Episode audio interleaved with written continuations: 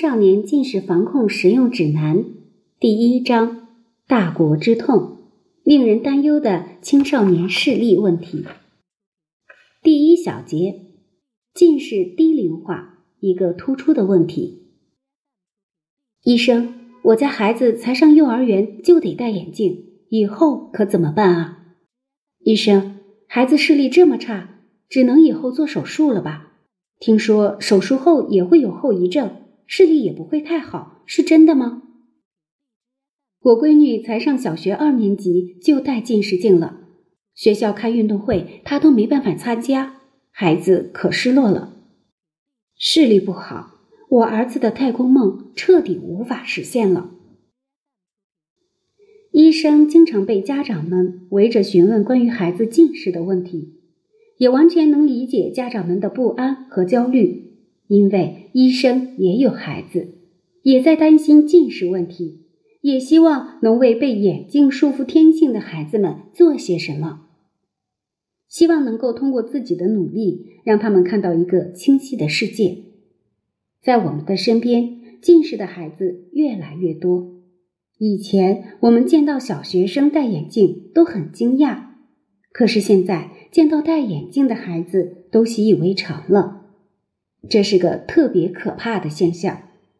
如果我们对这种现象熟视无睹、任其发展，那么危害的不仅仅是我们小家的幸福感，影响的也不仅仅是孩子的人生前途。近年来，我国的近视人群呈快速增长的趋势，而儿童青少年更是近视的主要人群。二零一八年。全国儿童青少年的总体近视率已经达到百分之五十三点六，也就是说，有超过一半的孩子正在被近视问题困扰。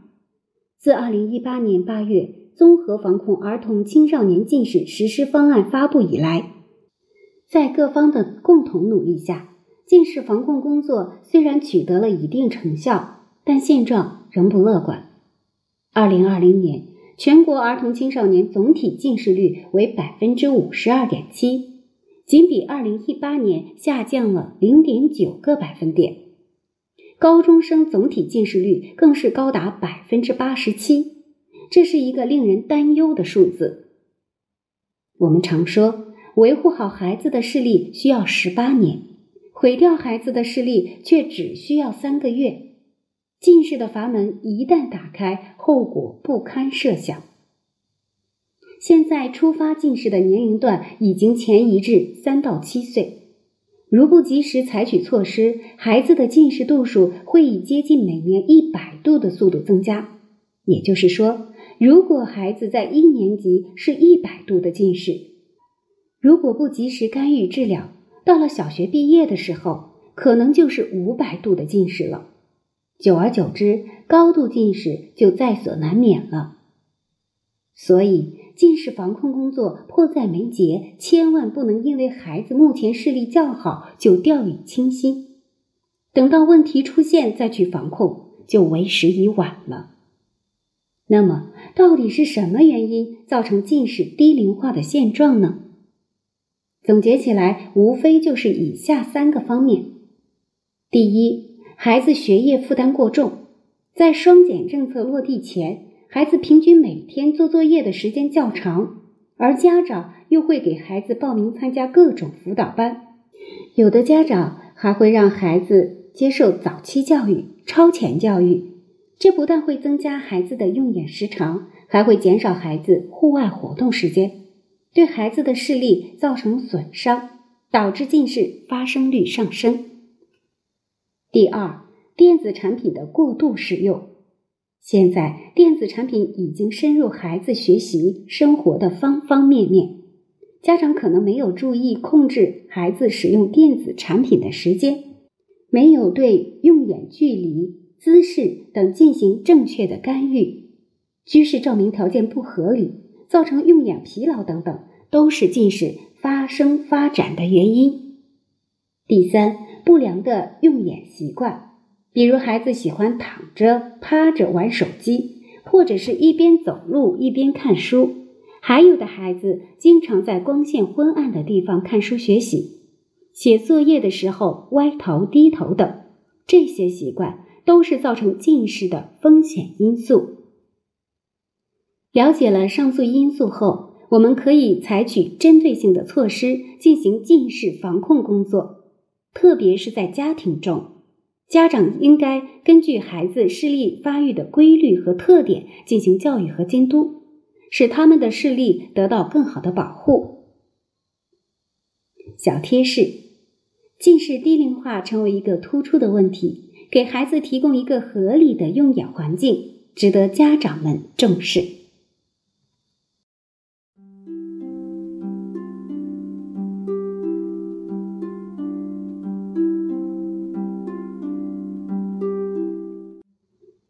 小节，近视蚕食孩子的未来与梦想。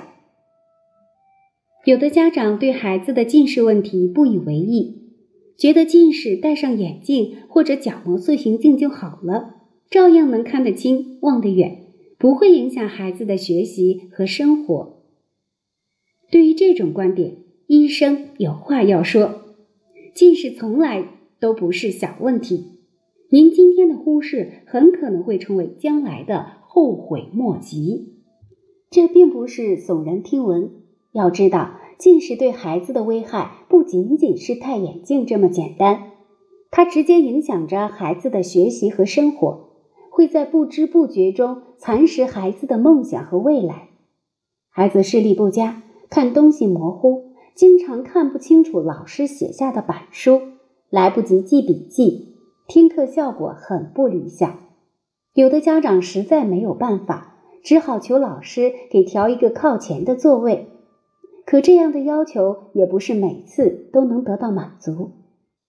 孩子回到家做作业又成了一道难关。有的家长经常看见自己的孩子写字时眯着眼睛，脸都快凑到作业本上了。时间稍长，孩子就会觉得眼睛又干又涩。又疼，特别难受，而且孩子的注意力也难以集中，成绩难免会受到影响。更糟糕的是，近视还会影响孩子的性格、心理和体态发育。有的孩子刚上小学就戴上了眼镜，不管是坐在教室里，还是站在出操、放学的队伍里，都会特别显眼。也会招来不少异样的眼光，让孩子觉得很是难为情。而且长期佩戴眼镜，孩子还会出现眼球突出、眼眶松弛、双眼无神等变化，甚至影响眼眶骨骼的发育。原本眉清目秀的孩子，颜值逐渐下滑。由于总是离书本很近，总是前倾着去看东西。还会造成低头、伸脖、驼背的不良体态，容易引发颈椎、胸椎变形，压迫神经，影响血液流通。不仅如此，当学校组织体育竞赛的时候，因为戴着小眼镜有安全隐患，所以有些项目也不能参加。长此以往，孩子会变得越来越不自信，越来越内向、自卑。不愿意主动与人接触，也就无法拥有高质量的人际关系。这些都是为人父母者不希望看到的情况。以上讲的还只是戴眼镜的不便，等到孩子面临升学就业时，更大的问题就会一一显现。比如，孩子左眼或右眼裸眼视力低于五点零，就会被飞行技术。航海技术、消防工程、刑事科学技术、刑事侦查技术等专业拒之门外。要是左眼或右眼裸眼视力低于四点八，就不能报考本科的轮机工程、运动训练、民族传统体育专业，还有法学专业、医学类专业、体育相关专业等，也对视力有一定的要求。所以，别再说近视不算什么大事了。有朝一日，它会成为严重的拉分项，会打乱家长为孩子精心设计的各种人生规划。近视也会让孩子美好的梦想化为泡影，相信家长平时肯定都听过孩子们的愿望，他们有的想要成为宇航员，像杨利伟、费俊龙、聂海胜叔叔一样去太空中探索宇宙的奥秘；有的想要成为飞行员，驾驶着飞机在蓝天上自由地翱翔；有的想要成为电竞高手，在国际大赛上展露风采；还有的想要做消防员、赛车手、潜水员、军人。警察，这些梦想的实现都离不开明亮健康的双眼。若是孩子已经近视，又不注意做好防控工作，导致近视度数逐年加深，甚至出现了各种并发症，梦想还有实现的可能吗？对此，家长会甘心吗？孩子自己又会甘心吗？所以，我们一定要对孩子的近视问题有足够的重视。只有尽早保护好孩子的眼睛，才能让孩子没有顾虑的插上梦想的翅膀，去勇敢、自信的追求自己想要的未来。小贴士：孩子未来的事业、梦想等，都需要一双健康的眼睛。我们大家应重视孩子的近视防控。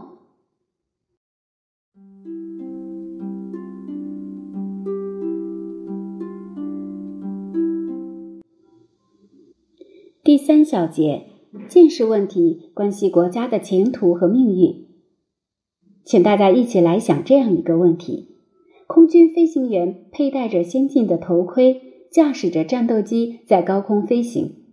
他不光需要紧盯前面的仪表盘，看清头盔屏显示的指标，还需要随时看清远处的目标，要在第一时间对突发情况做出反应。如果他的眼睛近视，那他还能保证自己飞行安全吗？还能顺利的完成保卫国家的作战任务吗？不光是空军，陆军和海军也一样，他们肩负着保家卫国的重要使命，平时要接受极其严格的训练，要面对各种恶劣的环境。如果佩戴眼镜或隐形眼镜，导致视野中雾气弥漫。就无法看清复杂的战场形势，更无法在第一时间做出准确的判断。还有那些执行特殊作战任务的特种兵、潜水员、空降兵等，他们在视力方面的要求更是不能打折扣。如果本身有近视的问题，就算是做了矫正手术，视力达到了相关标准，也会有一些不可避免的后遗症。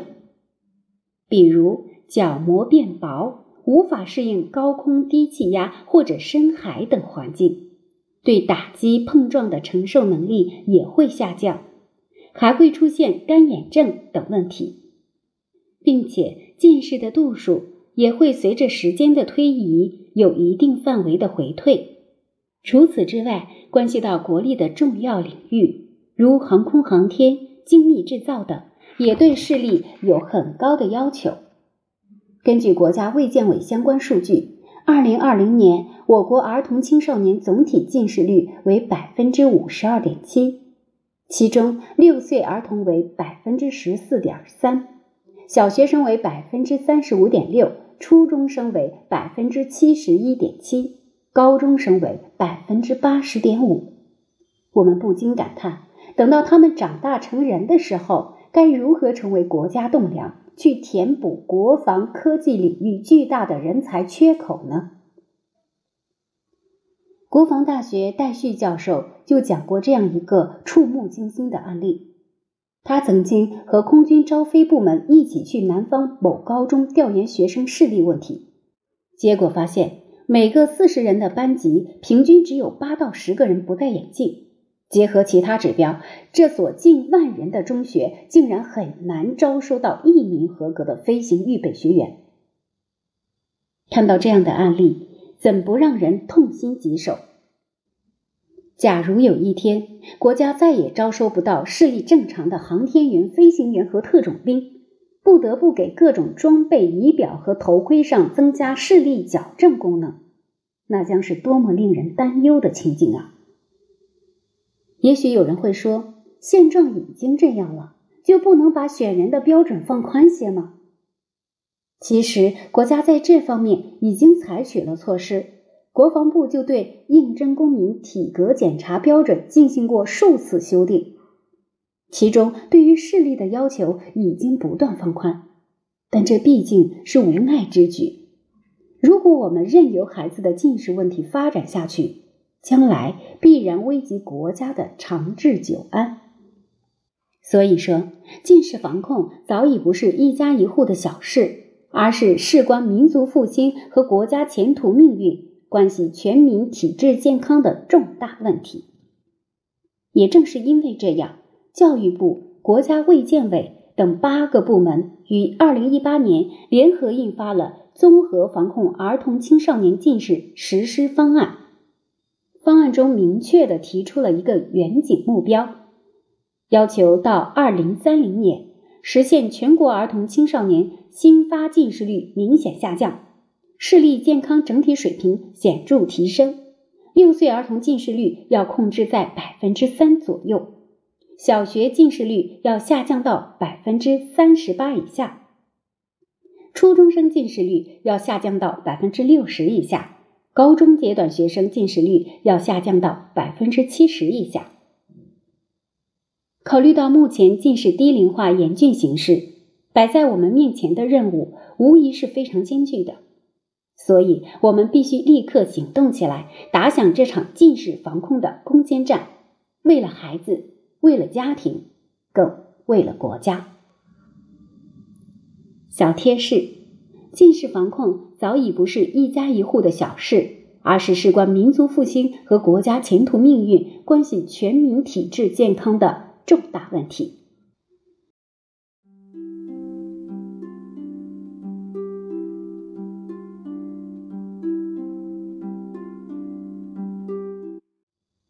第四小节，近视防控意义深远，使命重大。有的家长说：“反正我的孩子已经近视了，是要戴眼镜的，也没必要费劲再干预了。”这个观点其实是错误的。我们一直强调的近视防控是由预防和控制两方面工作组成的，其中必不可少的是预防工作，也就是在孩子没有近视的时候就提前预防。这很符合我们国家中医的精髓，治未病。也只有这样，才能从根本上让孩子远离近视。这毕竟是一种最理想、最完美的状态。而我们面对的现实是，孩子的近视率越来越高。那么，对于已经出现近视问题的孩子，我们就可以任其发展吗？当然不行。这就需要我们做好控制工作，也就是要在孩子已经形成近视之后，及时采取干预措施，控制度数不再增长，或是缓慢增长。从专业的角度来讲。要达到这个目的，最应当要做的就是控制眼轴。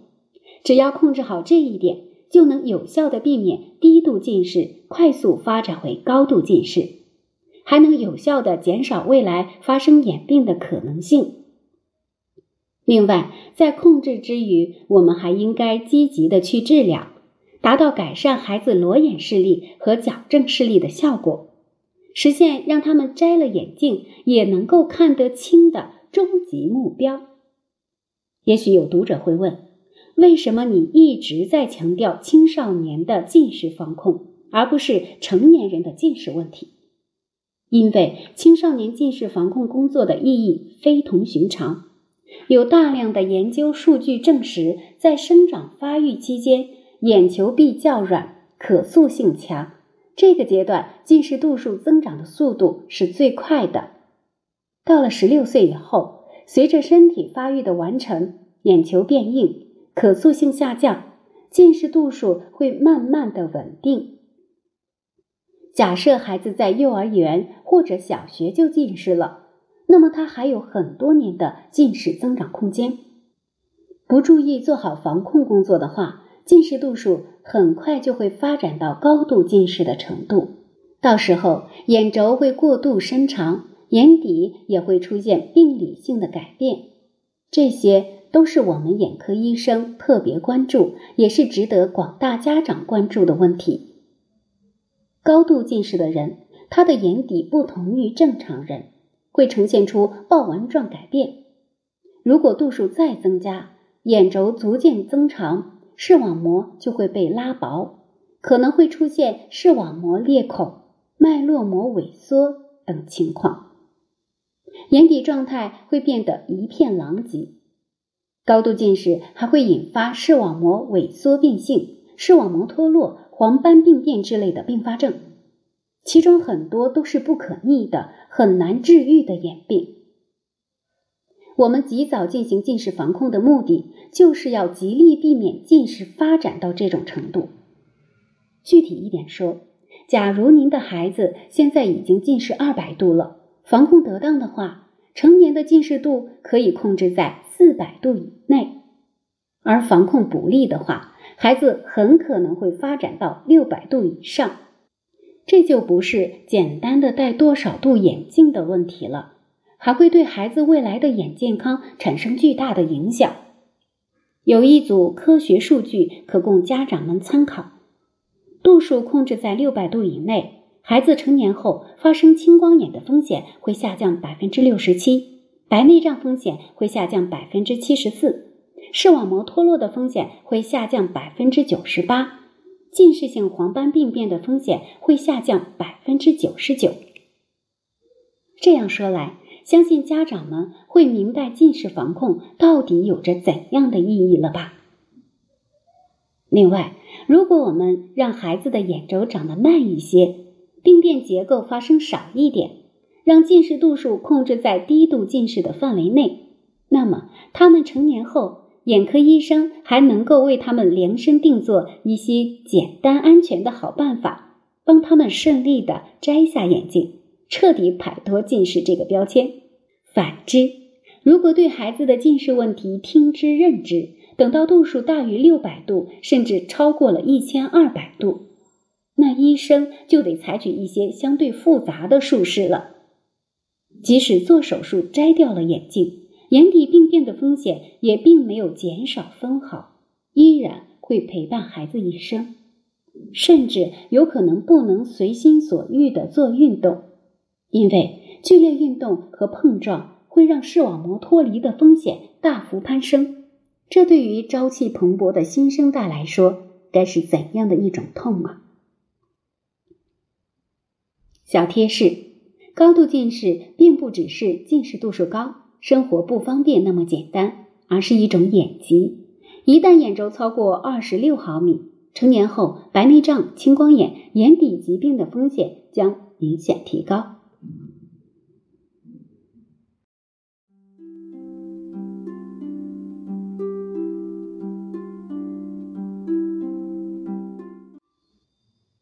第五小节，当前近视防控工作中存在的几个问题。前面谈了这么多近视防控的意义，家长们可能认为青少年的近视问题这么严峻，又关系到国家利益。那各方面的近视防控工作肯定已经做得很到位了吧？其实，当前近视防控工作的总体情况并不令人满意。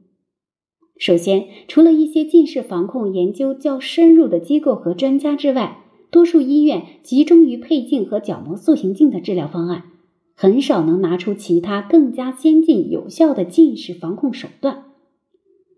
大家在认识上还没有将近视防控，尤其是预防提升到应有的高度。很多眼科医生的孩子也会近视，但从这一现象就不难发现，在近视这个问题上，不光普通家长会遇到难题，专业人士也在犯难。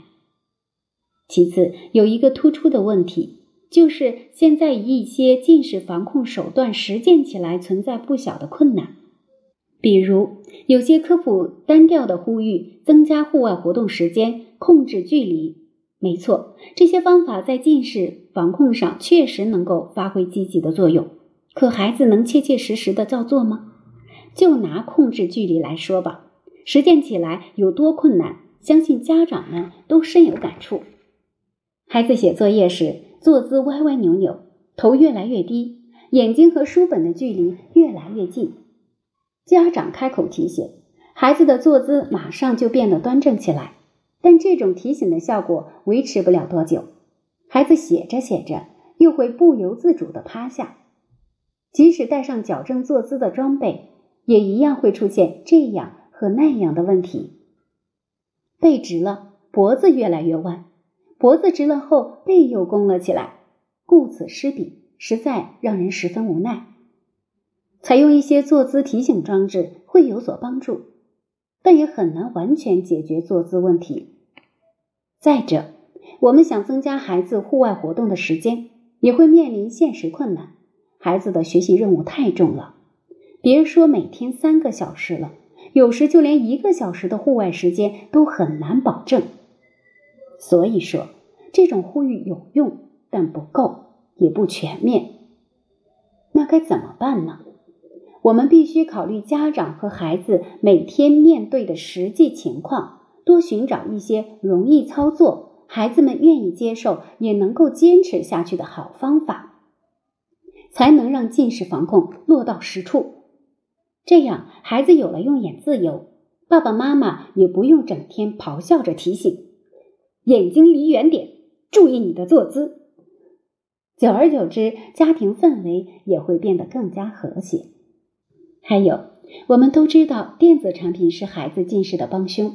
限制儿童使用电子产品是近视防控科普中强调的内容，但这其实是与社会发展趋势相悖的，也与孩子的天性相悖，甚至有时候还影响孩子接收更好的学习资源。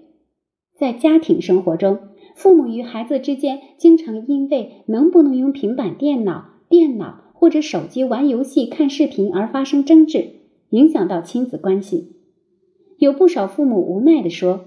虽然知道手机不好，但管不住孩子，只好听之任之。让近视防控的工作简单一点、轻松一点、愉快一点，让孩子能够在保护眼睛同时获得用眼自由，是研究者们一直都在努力的方向。事实上，随着国内外技术的发展及研究的深入，很多过时的理念已经被推翻。正确的理念得以树立，不少高等级的文献已经发表，近视防控出现了新的趋势和方向，比如灯光改造、红光治疗、光学离焦、雾视疗法和药物治疗等，这些方法都值得我们去钻研。但很遗憾，有些研究成果没有得到官方机构或专业人士的广泛解读。从研究到临床推行缓慢，这不仅是医生个人事业发展上的损失，也是近视家庭和孩子的损失。与此同时，越来越多的家长觉得一些医院除了配框架眼镜和角膜塑形镜外，缺乏近视防控，尤其是预防的有效手段，所以不得不将目光投向了民间的近视防控机构。他们采用的方法有很多被眼科医生视为忽悠，当然有一部分不法商家确实利用了家长求治的心理，进行了一些不靠谱的虚假宣传。可我们也不否认，很多良心机构确实在实践一些安全有效的方法，在帮助孩子防治近视方面取得了不错的效果，得到了家长和孩子们的信任。从而拥有较大的生存空间。近视防控应该是眼科医生的职责，或者说是基本功。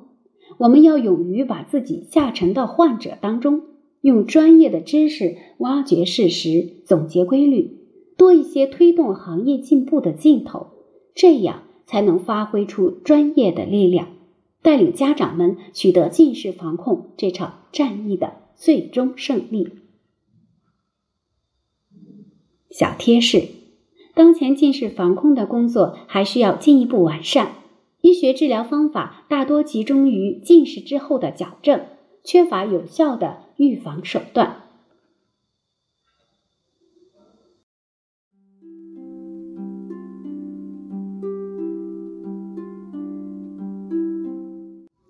第六小节：近视防控时间和亲子关系才是最大的成本。我们在讲近视防控的时候，成本是一个不能回避的话题，因为近视防控的手段有不少，每一种花费的成本都不相同，而每一个家庭的经济情况是不一样的，能不能负担得起，能不能长期坚持下去，都需要我们提前考虑清楚。我们经常科普，让孩子每天在阳光下活动两到三个小时。平时控制好用眼的时间和距离，就能有效的防控近视。这方法的确好，简单有效，还不花钱。特别是户外的阳光，完全是免费的，可以说是经济成本最低的近视防控办法。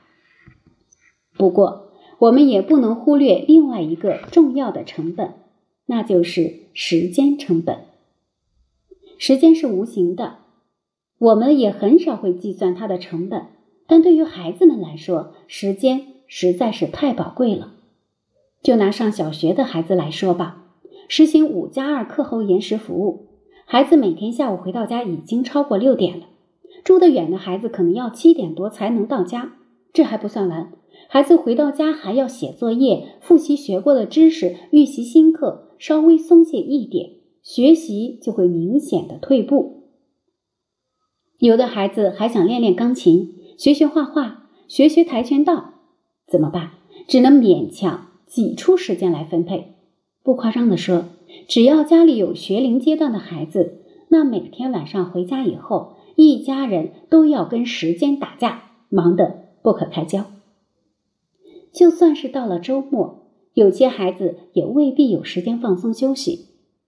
很多家长恨不得让自己的孩子把每一分每一秒都用在刀刃上，在这种情况下，户外活动反而变得比较奢侈，因为时间成本太昂贵了。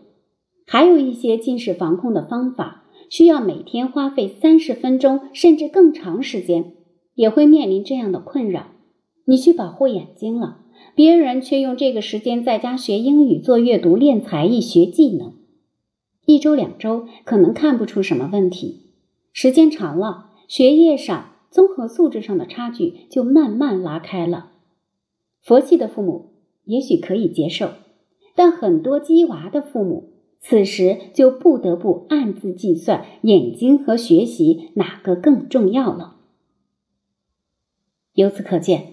我们在给家庭和孩子设计近视防控方案时，除了要算经济账，还要综合考虑各种成本，特别是要把时间成本规划清楚，因为它才是最大的隐性成本。除了时间成本之外，还有一种隐性成本，也可能成为近视防控的阻力，那就是亲子关系成本。比如，有的家长自身是近视的过来人，了解近视的痛苦，苦口婆心的教导孩子远离电子屏幕，却遭到了孩子的抵制。还有一些近视防控方法，对于孩子而言可能非常枯燥且无聊，孩子很难配合和坚持，需要家长全程监督。在这些防控过程中，孩子恐怕不会开心，也不一定听话，结果。就像辅导孩子功课一样，会给孩子和家长都带来不愉快的体验。家长不管不行，管得多了，对亲子关系可能产生伤害。另外，夫妻之间对孩子眼睛的关注程度也可能不同。有的妈妈觉得一定要防控住近视，对孩子管理的很严格，甚至产生了焦虑情绪，但爸爸却觉得无所谓。认为没有必要那么严，由此也会产生一些家庭矛盾，这也是门诊经常可以见到的情形。了解了上述这些显性或隐性的成本后，医生在给每个孩子制定近视防控方案时，就要全面考量经济和时间的花费、孩子配合的难易、家长投入的精力等因素。近视防控工作是一场马拉松，容易坚持的才是好方法。要根据家庭的实际情况，计算好加分项和减分项，制定个性化的方案。比如，家长可以帮孩子尽量去控制一些减分项，像孩子在学习时坐姿很差，学习任务过于繁重，这些都是视力减分项，要尽力去调整。但我们也不鼓励因为害怕眼睛近视就不学钢琴、不学画画、不参加素质实践活动，或者取消所有的网课，甚至让孩子休学，这样会影响孩子成长和进步。那么该怎么权衡呢？有的也许是需要舍弃的，比如一个八岁的孩子，他很有弹琴的天赋，参加全国比赛拿到了第二名，但因为长期练琴、近距离用眼过多、户外活动又少，现在双眼都已经三百度近视了。妈妈看了很多近视科普，知晓高度近视的危害，心情特别纠结。曾反复咨询有没有必要停止练习钢琴。我们告诉他，不要只为了眼睛就停止对钢琴的学习，不妨把弹琴作为必扣分，从其他地方多找一点加分项，还是可以把近视防控做好的。后来，这个孩子采用了我们为他个性化定制的综合防控方案，在没有减少用眼的情况下，近视仍然实现了零增长。视力有减分项，肯定也有加分项。影响视力的因素其实很多，我们要抓的是每一个经济的、有效的、容易执行的加分项。像使用高照度全光谱低色温的吸顶灯，使用保护视力训练调节的台灯，采用带有近视离焦效果的光学矫正方案，使用红光照射、远向装置进行雾视治疗等医疗防控手段。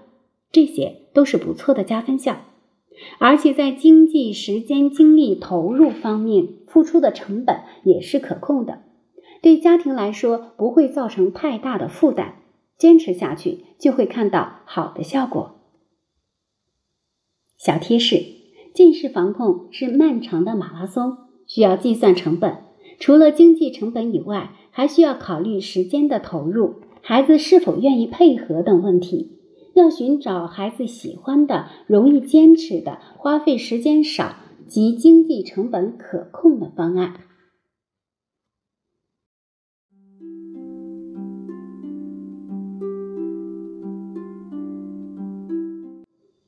第七小节，近视防控要多方协同，多管齐下。我们洋洋洒洒的讲了好多家庭近视防控的问题，可能家长们要说。看来孩子的视力问题还是要家长承担所有啊？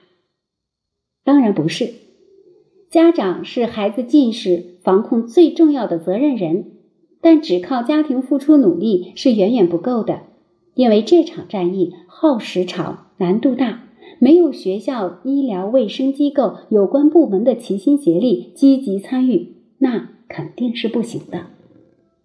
就拿学校来说。减负有没有真正落到实处，是全社会都很关心的问题。比如作业量减少，考试频率降低，不但让孩子和家长大为轻松，还能够减少用眼时长，对于近视防控起到非常积极的作用。另外，学校的户外锻炼也是家长普遍关注的一个问题，因为孩子平时确实没有什么户外时间，学校里的体育课。课间操可以成为一种弥补，所以教育部在这方面规定，确保小学一二年级每周四课时，三至六年级和初中每周三课时，高中阶段每周两课时，中小学校每天安排三十分钟大课间体育活动，也是需要认真落实的。除此之外，学校教室。机房、实验室、图书馆这些区域的视觉环境也需要进一步改善，比如可以采用一些有利于视觉健康的全光谱照明设备，保护视力的显示装置，或是根据教室照明情况和学生视力变化情况，经常调整学生座位等，从而延缓孩子的近视问题。那么，在这场近视攻防战中，医疗卫生机构又能发挥什么样的作用呢？首先是要做好筛查，为孩子建立视力档案，定期监测眼轴，确保视力问题能够被及早发现、及早干预。有数据显示，从2019年起，我国零到六岁儿童每年眼保健和视力检查覆盖率已超过了百分之九十。这个数字体现了国家对近视防控工作的重视，令人欣慰。如果孩子出现了视力问题，医疗卫生机构更是要发挥关键性作用，不但要根据每一个孩子的具体情况，采用最适合的干预和治疗措施，还要起到一个告知提醒的作用。要告诉家长，孩子怎么去做防控，才能避免并发症的发生，或是降低并发症的危害。有的家长对近视方面的知识还很不了解，对近视的严重性也没有足够的认识，需要医疗卫生机构进行健康教育，才能把大家都发动起来，全力以赴地投入近视这场战役中。当然，大人们在为孩子如此操心的同时，孩子自己也不能掉以轻心，得积极关注自己视力变化的情况。如果感觉看东西模糊，就赶紧告诉家长和老师，尽快到医疗机构检查治疗。如果孩子还比较小，家长也要多叮嘱他们，教他们一些用眼护眼的小知识，千万别觉得麻烦。从这里我们也能看出，近视防控离不开方方面面的配合。家庭要关注，学校要教育，专家要指导，医疗机构要干预，各部门要关心支持，孩子自己也得上心。只有这样，才能形成一种强大的合力，打赢这场战役，让每个孩子都能拥有光明的未来。小贴士。近视防控工作需要家庭、学校、医疗机构共同努力，孩子自己也得上心。只有这样，才能形成合力，打赢这场战役。